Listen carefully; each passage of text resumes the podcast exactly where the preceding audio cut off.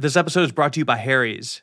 Harry sent me a razor starter kit recently to try, and I put it to use very quickly because I keep myself clean shaven. In fact, I pretty much shave every single day because I have lots of facial hair. It grows back very quickly, and it's also really thick, and it hurts a lot when I shave normally, with a bad razor at least. So, I've been using Harry's razors for like a week now. They're very nice. It's a five blade razor, and I have to say, it really does effortlessly shave through my normally very annoying facial hair. It doesn't hurt one bit, no tugging, anything like that. And it stayed sharp the entire time as well. I'm very impressed so far. It also has kind of a good weight to it. It's like heavier than normal. I don't know. It's like it's just got a good weight to it. I really like that. I didn't know I liked it before, but now I know I like it. I also really liked the shaving cream just because it smells really good.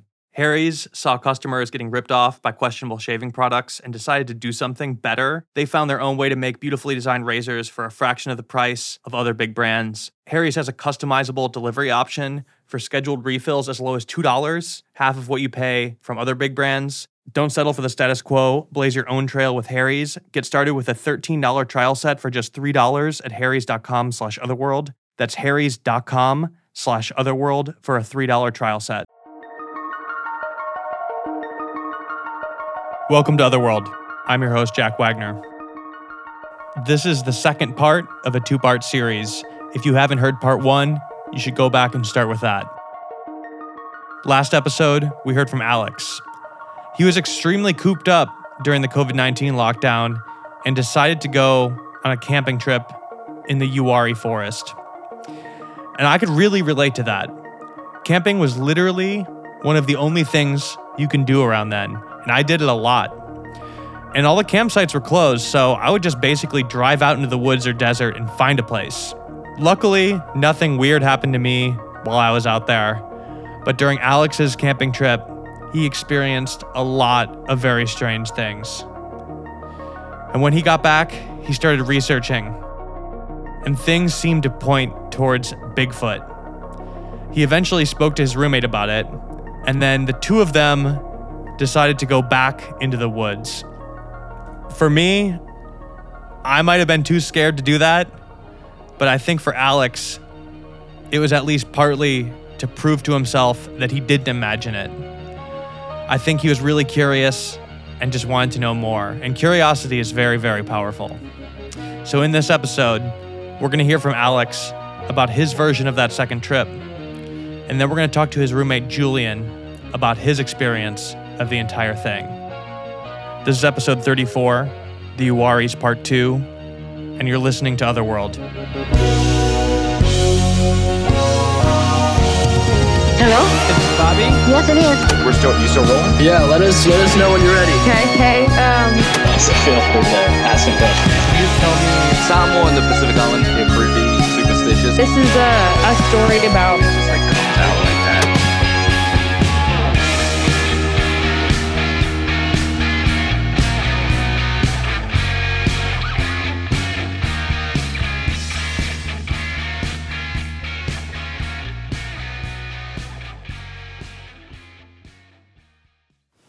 Okay, so it's been about two months at this point.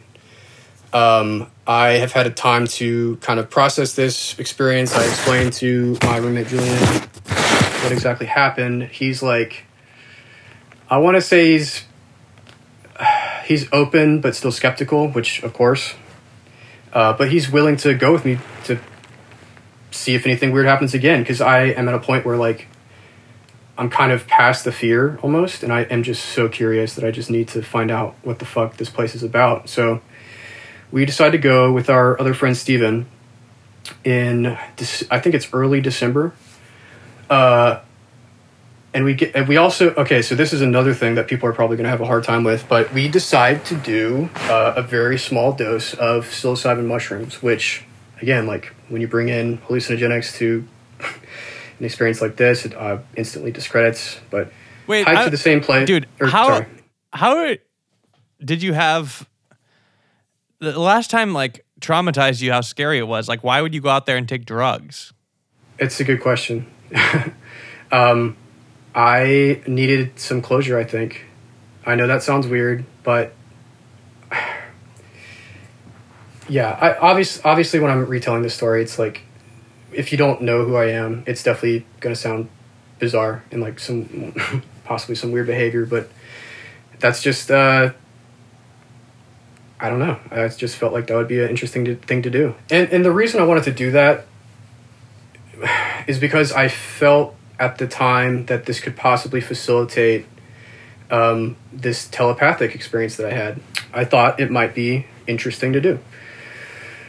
So um, we make the plans. We go out there. It's we're lucky that no one was out there again this time. The parking lot's completely empty. We we hike down to the same place. Uh, I'm very freaked out at this point. I'm just nervous for obvious reasons because I haven't been back since then. And um, so we we do a little a little exploring and we hike up to the place where I heard the footsteps coming down from. And up on this hill is a like a ring of boulders, like giant granite uh, rocks, basically. And there is this figure that appears behind a tree about 50 feet away that Julian sees first, actually. And it is like this black,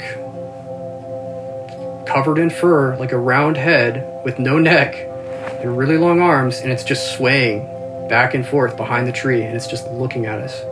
I am not in a position where I can see the face because Julian is sitting like on a rock higher up than me, like maybe five feet away, so he has a different angle. But I can see the head, I can see the arm, and I can see the hair coming off its elbow, like an orangutan. Do you know what I'm talking about? Like the they have like that long hair on the elbow. Yeah, so it had that, and it's while we're looking at it, Julian is, is just we're both in shock, obviously, because I was not expecting this to happen. I was just expecting, well, I didn't know what I was expecting, but to happen, but definitely was not expecting this to happen, and so quickly too. When we when we start walking down the the hill, Julian's like, "Oh my god, oh my god!" Like, I, holy shit, this is real. Like, I can't fucking believe this. You were you were making this up, and um, I get in my tent and I'm like, all right, that's enough for me. I'm just gonna go to sleep now, uh, which is funny because it's like in the middle of the day and I'm just feeling extremely tired for some reason. But I lie down and I take a nap for a little bit and I wake up and I wake up to the voices of Stephen and Julian say, Alex, get the fuck out here. And as I exit my tent, I see them looking at this cluster of bluish white orbs in the treetop.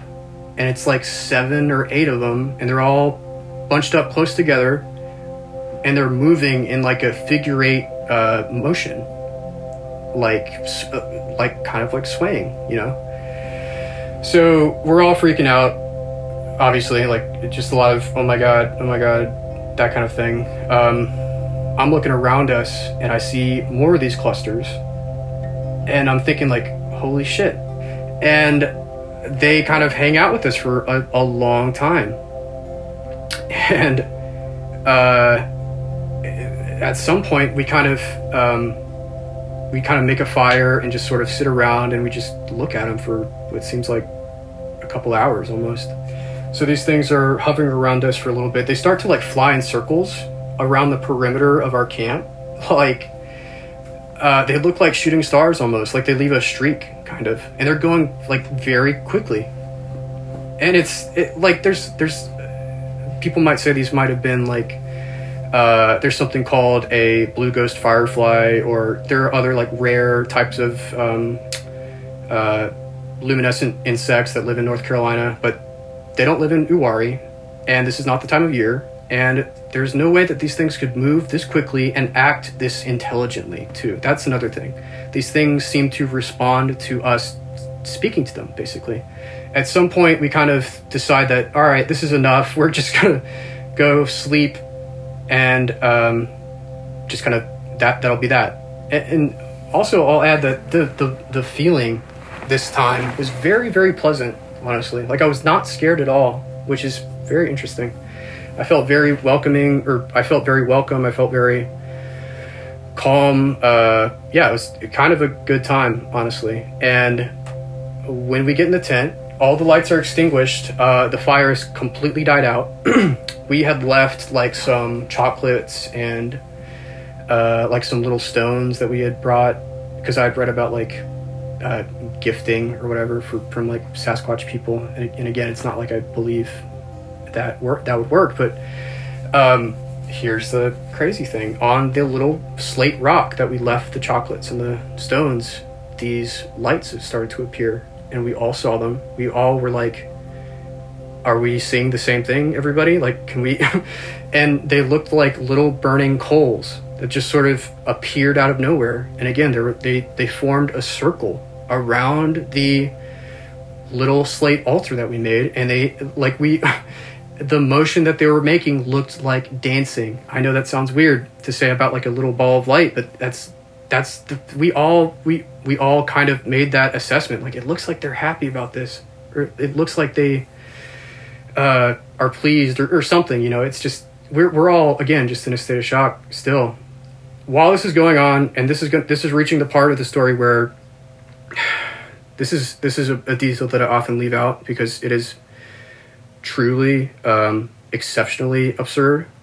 But again, like I, again, I, the only way I can verify this is if you talk to Julian, which I'm sure he'll talk to you about this and he'll verify it. But uh, fuck, this is when the military showed up, and it was about I want to say 20 to 20 to 30 guys just walking down the trail with headlamps and rifles. They were they walked down the trail like parallel to where we were at. The lights that we were seeing over the altar disappeared, dissipated completely, and they just walk right past us. Uh, Stephen was very freaked out by this. He thought that we were gonna get murdered or something, but um, they either didn't see us or they saw us and just ignored us. But uh, that was the last thing that happened that night. We just went to sleep after they left, but it, it's just so strange. Like these events seem to happen in sequence to each other or something. Like maybe it's just coincidence, but yeah, I just it's so odd that the army just showed up after these these like orange lights showed up. So um, yeah, and uh, again, oftentimes I leave that detail out because it's just so fucking absurd, but that is what happened, um, and that's the end of the second uh, trip. So.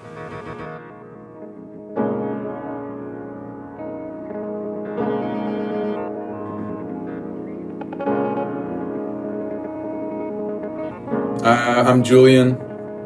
Um, uh, let's see. I I've known Alex for a while. Uh, he got hired to work at a bar that I was managing, like doing food prep and bar back work. So, I mean, my my initial impression, because I saw him walking up the sidewalk, was I was I just thought that maybe he did some sort of ballet or dance. His posture was very good um, which I don't know. I at this point attribute to maybe just being like his father's a chiropractor, so I don't know. Maybe that has something to do with it. But I, regardless, I thought as he approached, he seemed level postured, and then as I got to know him, he seemed level headed, um, well read, well informed, pretty objective with his opinions, not too emotionally driven. Actually, not. I mean, when I say not to, I compared to most people that I run into, very little uh, emotion drives him as far as being reactionary.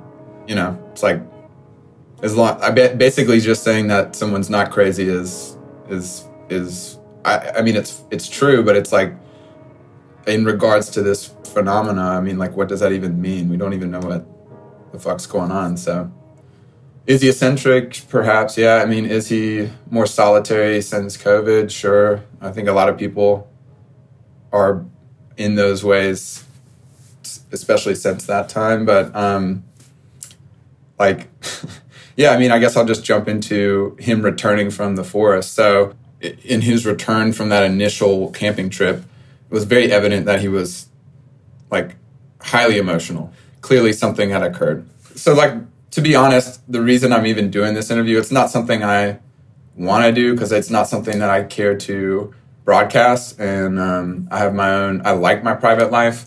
I'm only doing this because I care about him um, and also because uh, this matters a lot to him. And also because, um, you know, this what hasn't been necessarily like if we're speaking of it being good or bad for his life mentioning this to people hasn't made more friends for him uh, you know, um, it happening. I think also too, it should be clearly um, indicated that his experience in the forest was different than the one that I had um, when I went with him and another friend.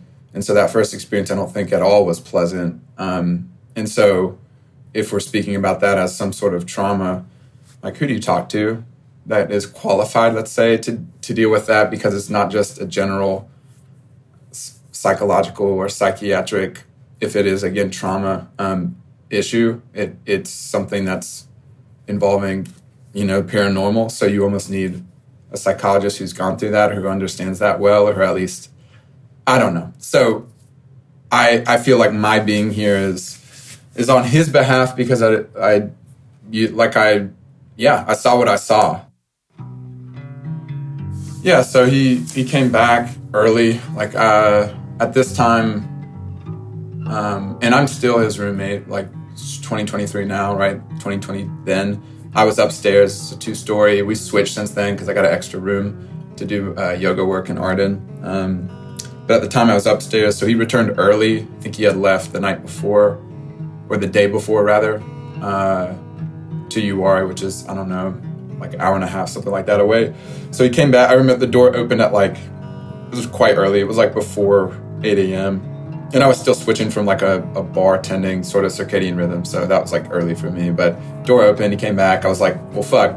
I was hoping this trip was going to be great for him to like uh, off gas emotional buildup from being from the lockdown and all that shit. So, um, so that was my first. I was like, that's too bad. You know, I wish he had stayed out there longer. I, I you know, and then uh, I don't know if it was like later that day or the day after um, I caught back up with him, and he seemed like really agitated, not angry, but like just nervous, right? If uh, and he was like, "Yeah, I'll, you know, I gotta, some, like, I'll, I need to talk to you about this. It's like something weird happened." I think he was just trying to digest what the fuck had happened to him, and so at some point he like started, as you would do with something that, again, is hard to believe with somebody that's close to you.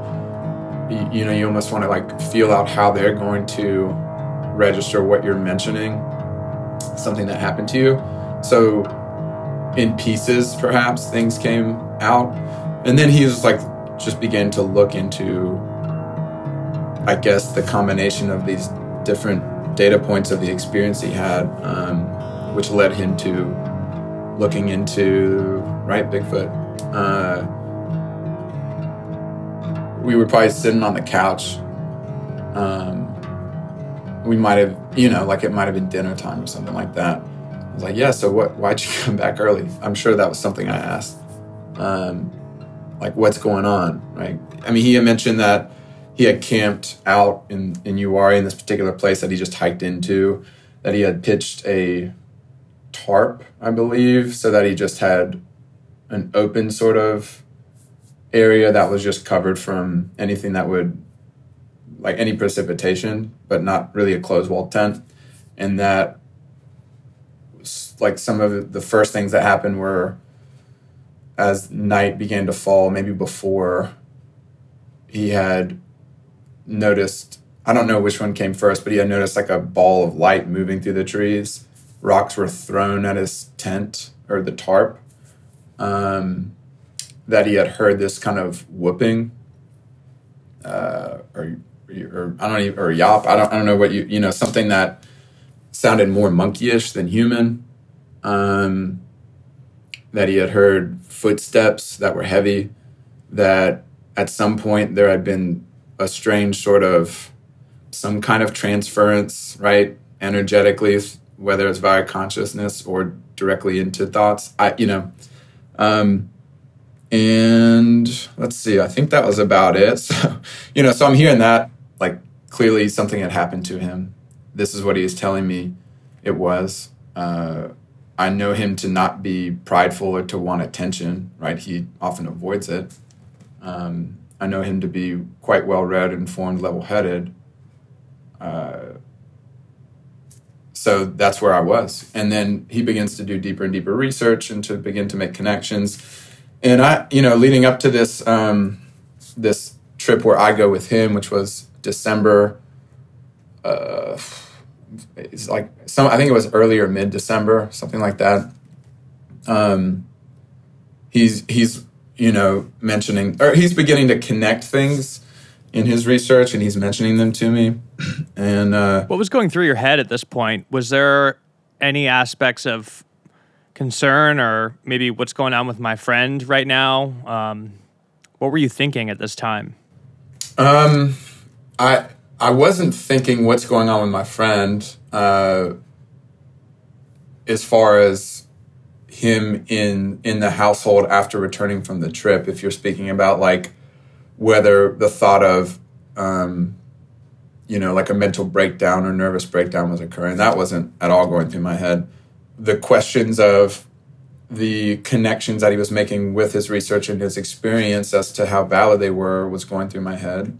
Um, the uh, possibility of my experiencing something similar to that was going through my head, but I wasn't really hopeful for it. Uh, I, I was just trying to like be an ear for somebody that clearly had been affected by something. Um, and I was, you know, like I, I was also at least a little enthused that he had something that was giving him uh, a reason to pour himself intellectually and energetically into into a field of any sort of research or occupying his time, right? Because yeah, we both were coming from the food and beverage industry, and the bottom of that blew out, right? So, like you know, I I have my means of staying busy and interacting with people, and uh, I felt like you know if if anybody that didn't know him were to argue to the point that he was fabricating this, that maybe they would point that out, right? Like he needed something to do, but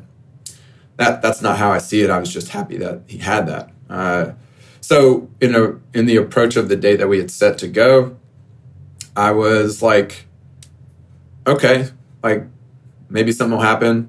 I don't know. Like, I don't mean this like I really don't mean this religiously, but like I like to see the devil. I mean, like I want to know fear. That's a fun emotion to work through as far as what it produces. I like I like to do boxing training. I like to confront some of those. I mean, in that those are two different things, but let's just say that feeling in general, I think, is the only thing to fear, right? Like the quote says, whoever said that. Um, so I, wasn't looking for that necessarily, but I didn't have that feeling going into it. I more had the feeling of this. This means a lot to my friend. If I am to see something, uh, maybe I'll just I, I'll I'll have the feeling if I do see something that I'm simply lucky, right? That I'm fortunate to be proximate to something like this, regardless of whether or not it's explainable in my lifetime, or there's or it's acceptable culturally, or even if it's not. I like that has nothing to do with. I, I just you know if if I'm to witness something remarkable, that would be cool. Um, and if not, I'll just be on a camping trip for a night with two of my friends uh, in the cold. Which what who gives a fuck? Like um, like I grew up camping in the cold. That's not a big deal. Um, and if nothing happens, then I you know fuck it. All right, maybe I'll come back, or maybe I won't. Um, it was just decided we're gonna go. We'll do this on this date. I get a tent for the occasion because I know it's gonna be cold, so it's like a base camp sort of super cold weather thing. Um, we hike in, we we set the tent. Um, I mentioned we we all took some mushrooms. Uh, I don't remember the dosage, but it was less than two. It was probably in the 1.3, 1.5. Um, What was the thinking with the mushrooms? Um, I, I don't know. I mean, we're just like, because again, like I'm on a camping trip with friends, and uh, I need to chill fuck out from the gravity of, of of of let's nervous anxiety related to the lockdown. Not not this. Like, um, So you guys are kind of having like a. You're not really going on a research trip. You're like, hey, let's go on a camp out. I- yeah, I'm not going like, no, because like, okay, if it's research, then what are the instruments for registering things? Like, what are what what's the thesis of to gather, and like, how could it be specified from the abstract of something unexplainable and something not? Like, you know, like, and and I don't even I'm not qualified to do that, and I, it's not my interest. Uh, maybe Alex felt like it was research. Maybe, uh, maybe you know, I don't want to speak for him, but and I think I mentioned this in our interview last time. Like, I don't, I don't think discounting whether or not again like it comes back to the word whatever the fuck real means but like perhaps the the alteration even if it's slight because that's what i am trying to stress that the dosage was slight but even if that slight change in neurochemistry is um, caused by psilocybin mushrooms uh, even if that does produce something that people say is hallucination perhaps the other way to view it is that it's allowing right something to be viewed that's also possible. Um, i mean I, I i'm not here to like argue against because again like there's plenty of intelligent friends of mine that write the entire thing off because of that consuming of psilocybin mushrooms. But um, yeah i mean perhaps they're related to the ability to view something like this. I don't know. But uh, i do know that i've done enough trips and i've done them with a variety of strains and dosages uh, anyway, it doesn't matter for me the mushroom part. I'm just mentioning because I want to be transparent completely in as many details as possible as to the state of mind I was in, what was in my body, right? Um, what was outside my body. All right, I'm just jumping in to say that normally I try to avoid stories that feature any kind of drug use for obvious reasons. Um, I'm making an exception on this one for two reasons.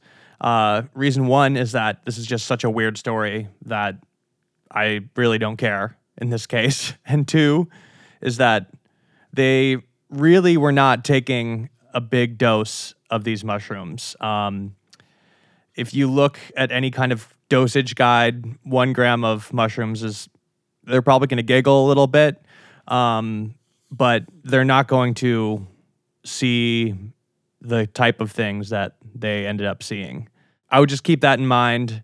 And also the fact that a lot of the things that eventually happened to them in this story are either before or long after these mushrooms would have even been affecting them. So I'm going to let him explain, but I figured that was worth mentioning. So yeah, we, we take those um, after we had set tent.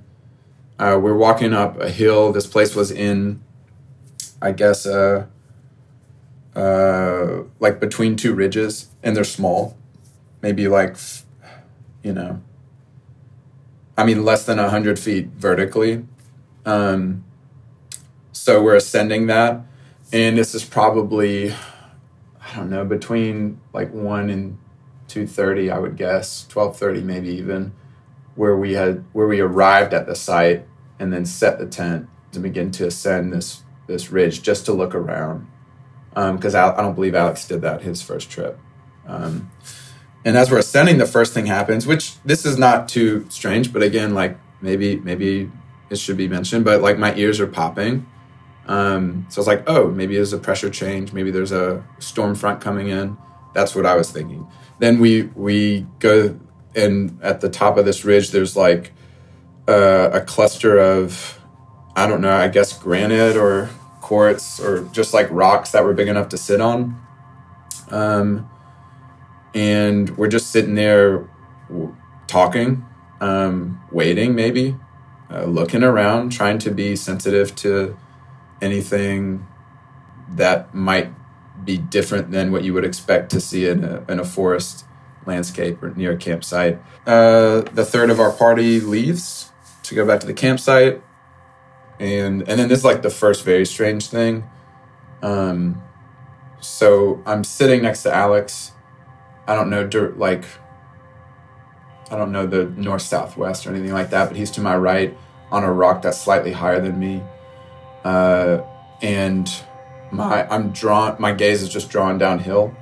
As i look down i see like from my right side over what it, what appears to be somebody who's wearing a black hoodie because the slope of the neck, or if we say trapezius muscles, right, was um, gradual, not not abrupt and acute like most people um, who who you know who aren't like lifting a lot or whatever. But it would like somebody wearing a hoodie would look like that. Our friend who had gone down the hill had been wearing a black hoodie, so I just presumed it was him coming back up to us. Um, and my eyes are taking that in as I'm also saying, "Hey, Alex, look at Stephen," and or maybe I just say, "Hey, Alex, look," whatever. I don't remember exactly what I said, but in the time that my eyes are looking at the details of what's going on, and my words are saying something to get Alex's attention to look at who our friend, who I think it is. I realize that this isn't a human because it swung out to where I saw about to here, right? So I saw it here initially, then it moves to its right, like in a in that sort of motion. And in that time, I see a face that's not human. Uh, it's clear to me that what I thought was the slope of of a hooded jacket was actually neck muscles, and the black that I thought was cloth was actually short hair. The face was hairless. The eyes were, um, I mean, again, the face was also shaped differently. It's more round. The eyes were larger in proportion. The pupils were larger in proportion to the eyes, so less white. I didn't.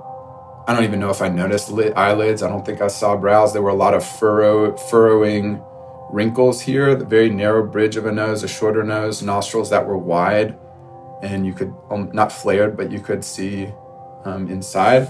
Uh, big cheeks, wide cheeks, um, wide, big lips. So they were maybe out here. No facial hair, um, almost like a like a, a moon-shaped face, and then the hair came along the crest, and then the crest of the skull was um, not pointed, but it right it kind of it kind of came to a slight point, but it was rounded, and then again just went into a almost what seemed to be a very muscular neck, and then kind of sloped, rounded shoulders.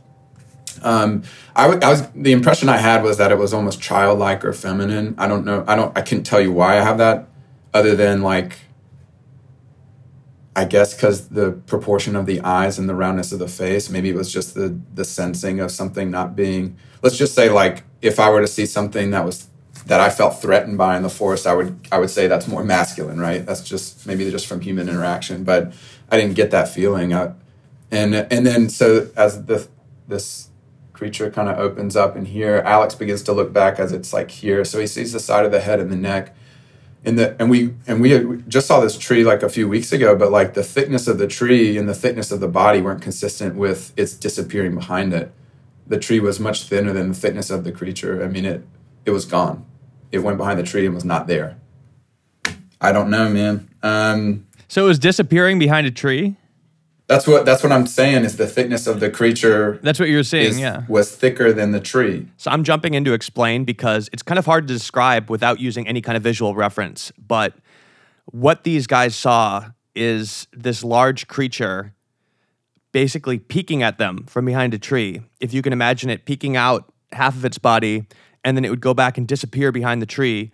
But the body of this thing is so much wider than the tree that there would be no way it could hide behind this tree. Yet when it would go back behind, it would completely disappear. So that's why it's hard to describe, and that's why they are so freaked out, aside from the fact that they were seeing what they think is Bigfoot.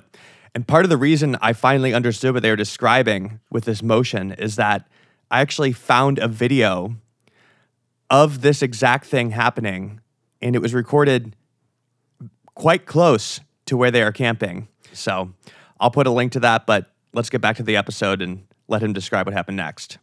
So the motion of opening up behind the tree and going back behind it would presume that the other side of the shoulder would come out the other side. This didn't happen. It was there and then it was behind the tree and it was gone. When we stand up and go towards that tree, there's nothing there.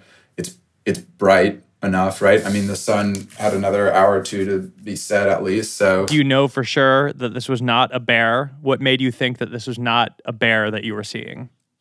Uh didn't have a snout. Um the the eye size, the lips, the the facial features, um the almost the motion was extremely controlled, but that I guess a bear could could do that and I wouldn't notice it. But the disappearing behind a tree part, um that is a that's a big one. I, I mean I don't know any any humans that do that unless they I mean unless someone had somehow set up a very effective like cloaking or apparatus there in the forest uh, predicting us to be there. I you know i don't know man. Um I, yeah it's just the the face is, was nothing like it was nothing like anything i'd ever seen uh, real or imagined to be honest. I mean i haven't looked into bigfoot stuff so. What was going through your head at that point seeing this thing?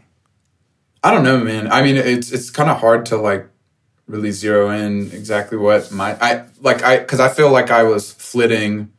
I don't know if I was flitting back and forth, but I remember feeling shock and awe, like wanting to confirm that Alex had seen anything of that I had seen because I was like, f- like, I feel crazy right now viewing that for a moment, um, and then fear that our friend wasn't with us because I did have a little bit of a concern then because our other compatriot, right, that was wasn't there, right, he wasn't with us, so in viewing something that I couldn't comprehend, I felt a little bit of like a little fear of like fuck you know we need to find our friend like that's what i was thinking. We need to make sure something strange hasn't happened to him. And i don't mean like he has viewed something that we didn't get to see. I mean like something strange happens to him and we don't return in the same way that we entered this forest like you know uh, so that was what i was thinking Okay, we have to take a quick break, but we will be right back. Folks, springtime is here and it might be time to clean out the closet and finally update your wardrobe. Quince has you covered with timeless pieces that never got a style. You'll have them in your closet forever. Quince has all the essentials for men and women, and everything is made from high quality materials, which is very important to me. The best part all Quince items are priced 50 to 80% less than similar brands. By partnering directly with top factories, Quince cuts out the cost of the middleman and passes savings on to us. And like I mentioned, Quince only works with factories that use safe, ethical, and responsible manufacturing practices, along with premium fabrics and finishes. I recently went on a little shopping spree myself. I got a chore jacket, a Mongolian cashmere cardigan, and a quilted jacket. Basically, stuff that I could just throw on top of the normal old t shirts that I wear every day to make myself look a lot more presentable and fashionable when I need to. I also got some new sheets for our bed. They have so many to choose from. So indulge in affordable luxury. Go to quince.com slash otherworld for free shipping on your order and 365 day returns. That's quince, Q-U-I-N-C-E dot com slash otherworld to get free shipping and 365 day returns. Quince.com slash otherworld. Hi, this is Amy Poehler here to tell you about a new improvised show from Paper Kite Podcasts, the team that brought you Say More with Dr. Sheila. Check out our new parody podcast, Women Talking About Murder. It's a show about women talking about murder. Every episode features special guests, twists, turns, and the mystery of a missing co host. Available on the Odyssey app or wherever you get your podcasts.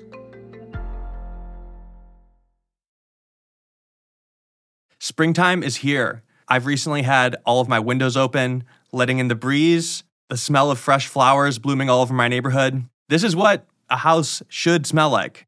It should not smell like your cat's litter box. Thankfully, Pretty Litter makes that very easy. Nothing beats Pretty Litter's ability to instantly trap odor. It's ultra absorbent, lightweight, low dust, and one six pound bag works for up to a month. It also gives me peace of mind knowing Pretty Litter's crystals change color to indicate early signs of potential illness in my cat, like urinary tract infections, kidney issues, and more. This is especially useful now that my cat is hanging out constantly by our screen door, getting visitations from coyotes, raccoons, squirrels, other cats, who knows what else. So it's very helpful knowing that if he picks up anything weird from them, I'll notice right away in his litter. When I first got my cat Merlin, I tried using the cheap cat litter that comes in those huge, giant bags from the pet store. That stuff is awful. Some of it smells worse than the smells it's supposed to be covering up. It does not have to be like that. There's a better way to live. There's no reason for your house to smell like your cat's litter box. If your house smells like a cat's litter box, that's on you. That's not on your cat. Pretty Litter is amazing. You should give it a try. Go to prettylitter.com slash otherworld to save 20% on your first order and get a free cat toy.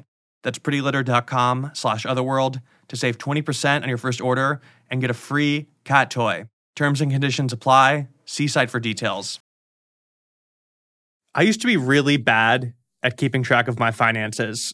A very stupid part of me believed that if I just don't look at my bank accounts and my credit card statements, the money will all still be there, even if I spent it on stupid stuff that month. Well, that's not how it works. I learned the hard way. It's quite the opposite. Usually, when I finally did look, I'd notice that there was some subscription I'd been paying for that I forgot to cancel, or I got overcharged for something and it's too late to fix. But now I use Rocket Money to keep track of all of that for me so I don't have to worry. Rocket Money is a personal finance app that finds and cancels your unwanted subscriptions, monitors your spending, and helps lower your bills so you could grow your savings. Rocket Money finds all of your bills and subscriptions for you, lays them out, and gives you the option to cancel them automatically or it can negotiate a lower price for you. I recently tested this out on my internet bill, and they were able to negotiate a lower price for me. I saved like $300 doing this. If you're like me and you get scared checking your accounts, Rocket Money might be your savior. It's nice having everything in one place and under control. I promise you're going to be very happy once you finally do it. Stop wasting money on things you don't use. Cancel your unwanted subscriptions by going to rocketmoney.com slash otherworld. That's rocketmoney.com slash otherworld. So we go downhill, we find him, we go to the campsite, we tell him what we had seen. Um, it was kind of, I don't think it was raining. It might have been like falling a little bit. We're telling our friend about this. Another strange thing had happened before we made a fire. But again, I put this in the same sort of box that I put the ear popping as far as a potential uh, pressure change or weather phenomenon. But it, there was a very quick downhill rolling of a of like a foggy mist thing.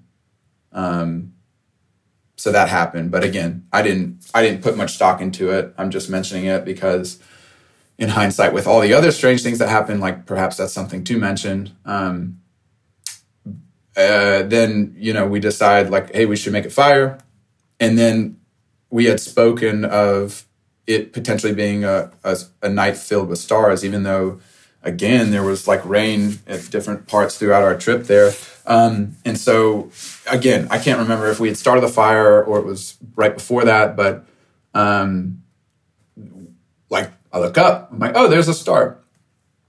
And then, like, I'm looking and I'm looking closer and I'm realizing it's not at a celestial height, right? It's not like it's at the treetop level. And they're like, oh, fuck. We all stand up because that light orb was in the shape of an orb, um, had another few, like one or two next to it. They were off white. And then as we stand up and we're looking, we notice there's three clusters of these things that are seemingly surrounding us at the tree level, tree, like the top of the tree level. So another like instance. I, at this point, I'm I, I am feeling joyful again. Like I just that little fear thing was was kind of it dissipated after seeing our friend and just and like just trying to chew through what the fuck had happened through conversation and thought. And then another radically curious thing occurs, um, and we're just watching these orbs. I'm just like kind of laughing and like. uh and at this point, it should also be mentioned that the the effect of the mushrooms was waning, um, if not pretty much totally dissipating. Um, and then all three of us saw these clusters. Um, if they're at the top of the trees, like how big are they? Can you make a comparison to something like? Because I thought it was a star first, so that would be pretty small. Maybe that would be like a fist size.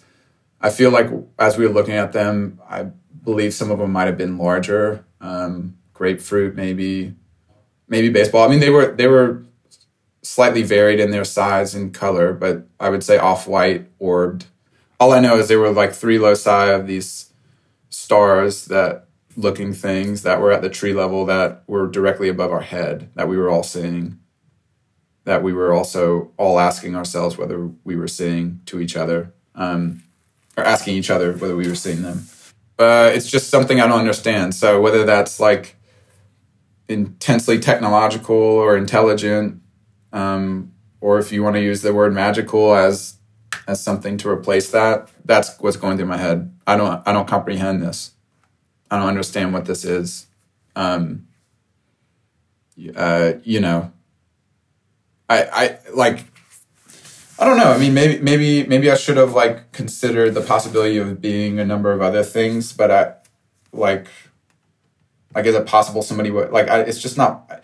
I don't know of a lighting system that can be be like I don't know. Well, one that like anyone would have the a reason to again to like deceive a group of three random people on a day that's cold and wet in December in the middle of a national forest for their own entertainment or for whatever gain we can um, try to fathom. But or whether it's like you know, again, I just defer to the fact that it's something that's like strange. It's funny. It's funny interviewing you. You're very cerebral, I would say, which is a good thing. But it's also funny hearing you describe these things that are wondrous. Um, I could tell you that you're you're still trying to understand it in a bit. You know. Yeah, uh, but I also like I like one thing that for me that this isn't uh, is an element of my identity, which I think it is for many others. I mean, perhaps perhaps I should allow that in. I like, and then I also like again, it's not my prerogative to convince anybody. So, um, yeah, so those lights happen.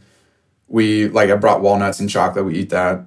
Um, the fire's continuing. Uh, I believe it's kind of raining. The other things that started to happen too that were strange is definitely like I'm hearing things splashing around in because this site was uh, at the again the base of two kind of hill mountain things, um, and there were two little streams that kind of went into um, I guess that teamed, and then around that area was a little glade or grove or whatever of um, of a little bit of trees, and that's where we had the the tent set up, and then it's facing the fire. The exit of the tent is facing the fire we made. So we're sitting there, and I'm like hearing splashes. Again, I don't know what that could be. Like, um, like I'm I'm not I'm not necessarily relating that to Alex's experience of hearing things stomping around, but at this point, I've seen like two phenomena that are very very strange. Um, and then you know, like, so that continues. Um, and then eventually we go to sleep. It's a three person tent, and we're all like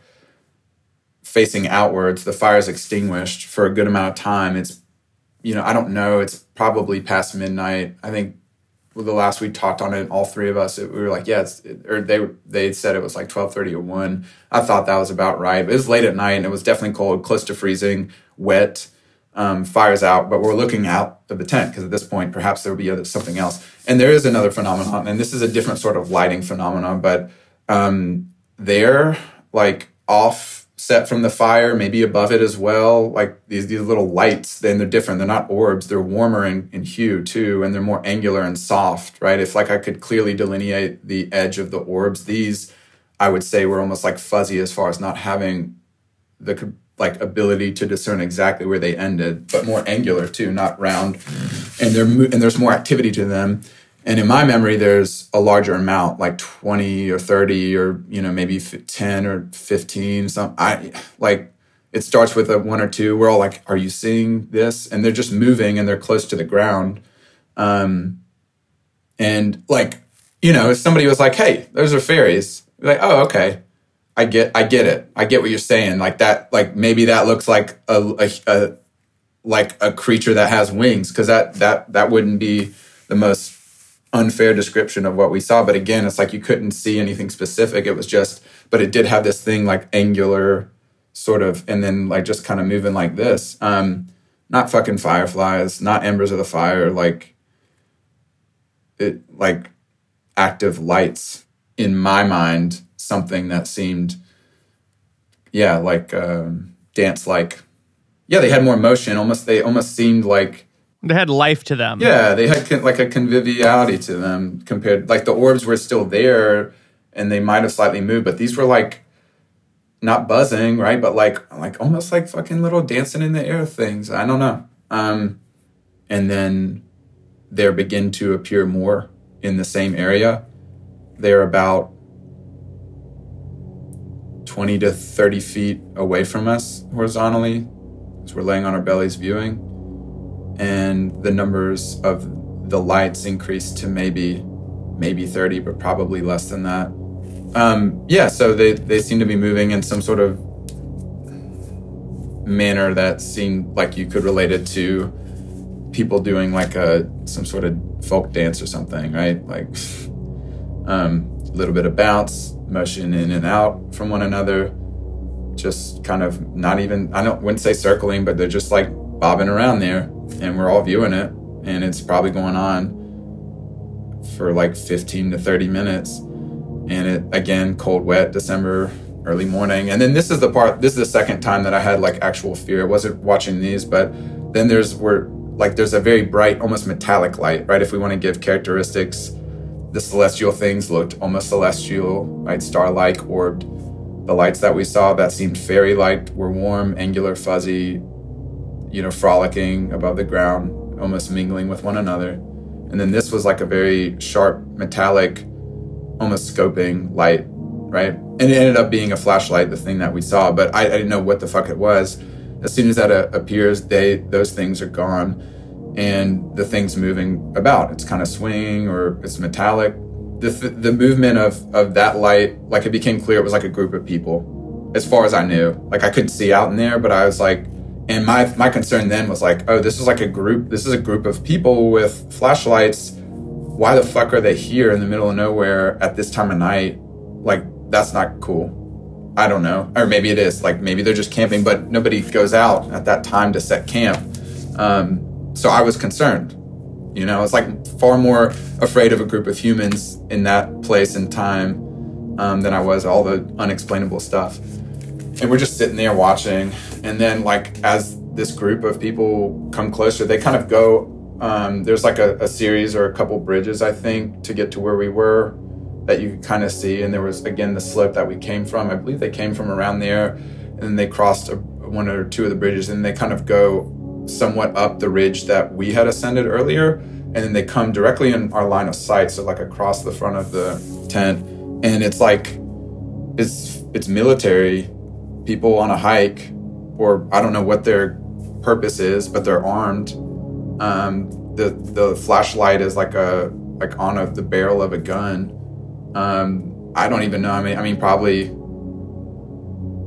mean, it's a, good amount of people, like twenty something, maybe that seems right, and they're just in file, and we're just quiet as fuck. I don't say a thing. I'm sure they saw us, but um, they just go on, and they go past. Are they in uniform? Yeah, I believe they were. Yeah, because that's like, yeah. I mean, it was dark, right? But the moon was out, and they had lights, and they had guns, and yeah, pretty sure there was like, I don't know what you call the apparel, but there might have been camo. I mean, it was. It looked. It appeared to be green, and there appeared to be patches that were indicative of military. But like again, it was dark and couldn't really tell. But it was definitely people twenty plus, you know, young dudes um, with guns, and they just hiked away. But again, I was still that was still the most concerning part of it all for me, to be honest. Um, and maybe that's just from watching too many movies, but also maybe like I don't know. What were you thinking? Um, I, what I was thinking was uh, I, I was simply trying to look for anything that would seem like this group of people were uh, one noticing we were there, and then two like where they would advance toward us. So if I saw either one of those things, then then like I don't know, man. I just was hoping neither one of those two things was going to happen. But uh, again, I'm sure they did notice that we were there. I mean, I was just mostly again in some sort of astonishment and awe because that seemed curious. Just that that happened right after seeing all these other things. So what was what did you guys talk about at that point? Uh, you know, we might have spoken a little bit like, well, that's weird that the government is is here at this time um, after we've just seen that. Maybe they know about this. Maybe they're looking for this. Maybe they were alerted somehow that this that we not not that we specifically saw it, but that there was a manifestation of some sort of phenomenon. Maybe that's the thing. Um, but yeah, and then I just remember sleeping, and again, I'm like, I, like right now as I'm telling this, I'm I'm maybe like speaking with more fatigue, but that's just because I'm tired today and I got things to do. But um, no, then during that time, I was actually pretty happy to just like see something that seemed miraculous. So I was still giddy, but I was like ready to sleep. And then we woke up. We put pitched the tent, uh, or not pitched it. We we put it back away, and then we went and got breakfast after leaving. You know, went back to back to our our lives. Now there were also strange things that continued when when we got home, which is like like again I don't like I don't I, I don't even necessarily want to mention because Please. okay I mean like because these are things that like I I am not I am not purporting to have a direct relation to, but they have there are things that haven't happened to me, um, until after this event. One of those things, and again, this could be like something. Maybe I'm just aging. Maybe I've been listening to things, but like like maybe the volume's been too loud in the headphones. I don't know, but about like it might have been within a couple days after or a week after, I have ringing in my ears, and it it, it continues from that point onward until now. Um, 2023, it stopped here and there, or I don't notice it maybe for a week or two or a month. But I've I've never had consistent ringing.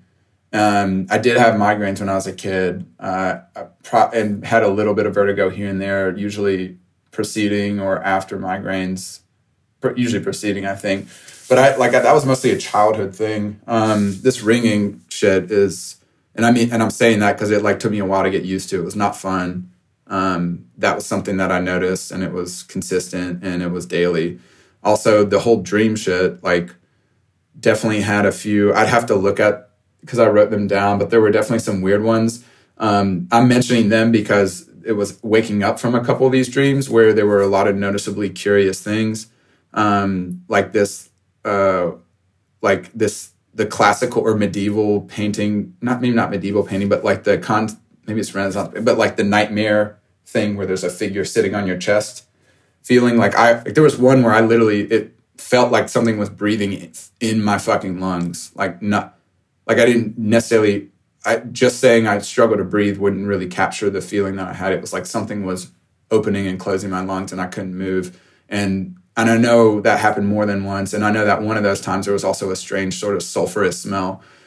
Like, I haven't looked into this, but I know mentioning it now too, and also having been around somebody that has done the research, like, apparently that's something that can be relative to whatever, some sort of phenomena. I don't know, but it, like, I just had this feeling after leaving that forest that with the ringing and with this, like, these number of nightmares and sleep paralysis, um, that like we had i don't know that something had somehow gotten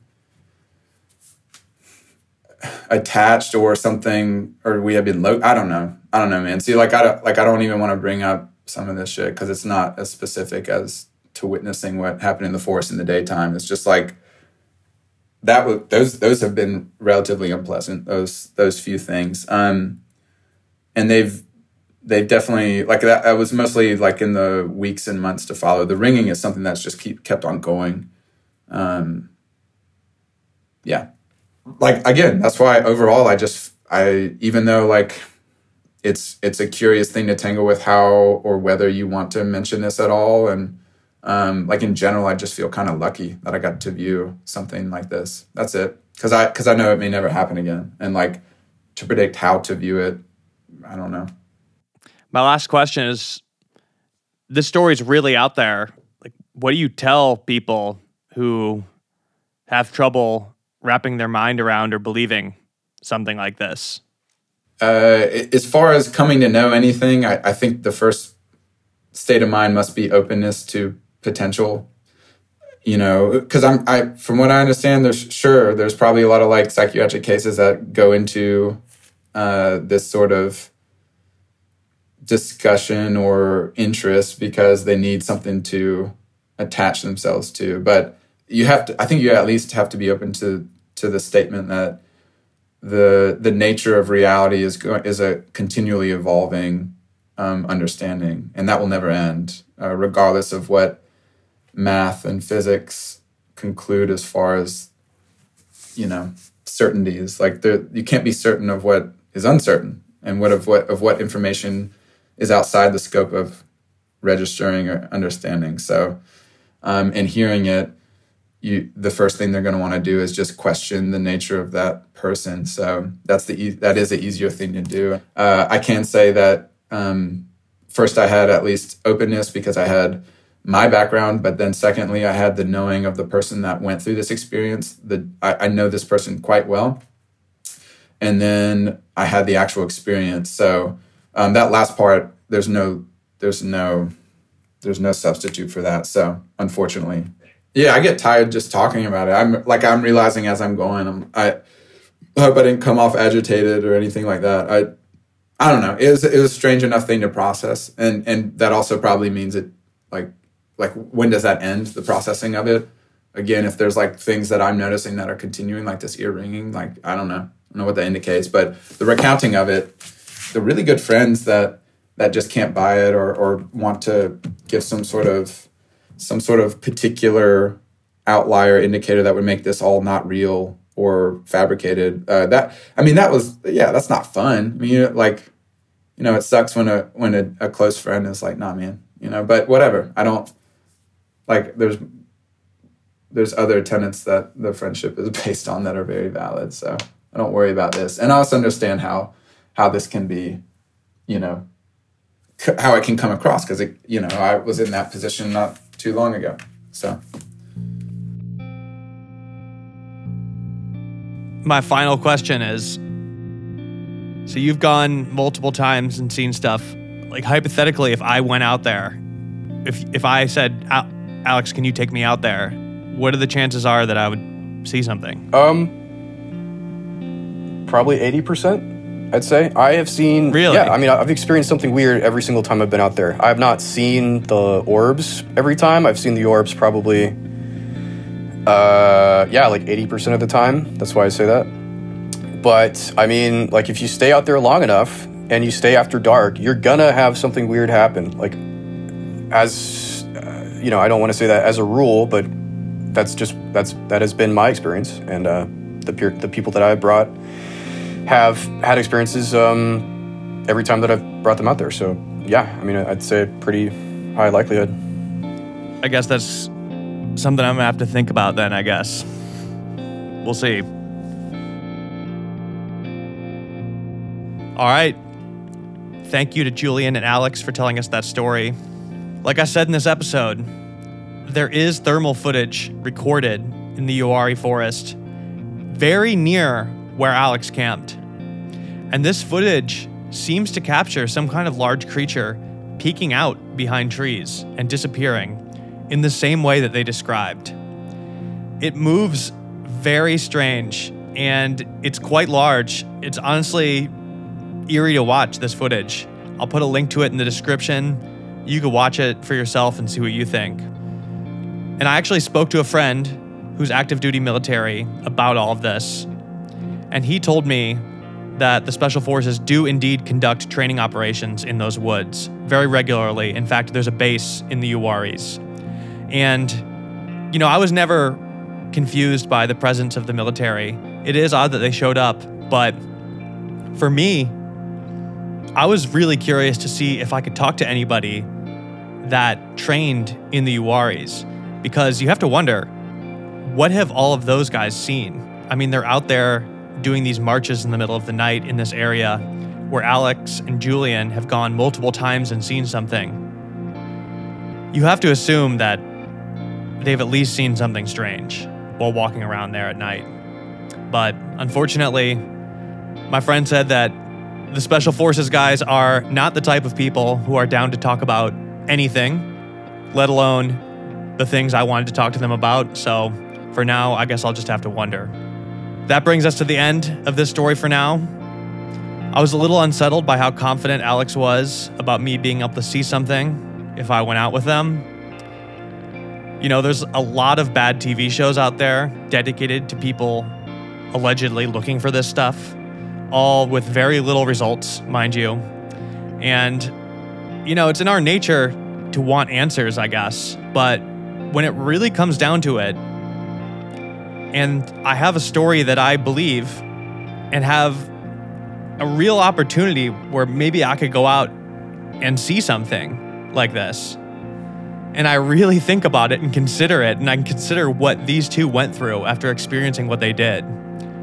Specifically, Julian talking about still having ringing in his ears. I'm not sure I would really want to go through that myself. It seems like kind of a lose lose, especially for how traumatized Alex was after that first trip. But even if it terrifies me, I don't know, that might be something that I'll have to do for the sake of the show. We'll just have to see. Like I've said before, uh, the Otherworld is just getting started, so maybe I do need to go out there with these guys. But with that, it brings us to the end of the episode. This has been episode 34. The Uwharries Part 2, and you've been listening to Otherworld. Otherworld is hosted and executive produced by myself, Jack Wagner. Our theme song is by Cobra Man. The soundtrack of this episode is by North Americans. Editing and engineering by Theo Schaefer. The artwork for our show is by Cul-de-sac Studios. This is an independent show, so please show us your support by subscribing, leaving a five-star review, and telling your friends. If you want to hear more episodes and support the show, you could do so at patreon.com slash otherworld. If you want to follow us on social media, we're at otherworldpod on Instagram and Twitter. And finally, if you or somebody you know has experienced something paranormal, supernatural, or unexplained, please send us that story at stories at.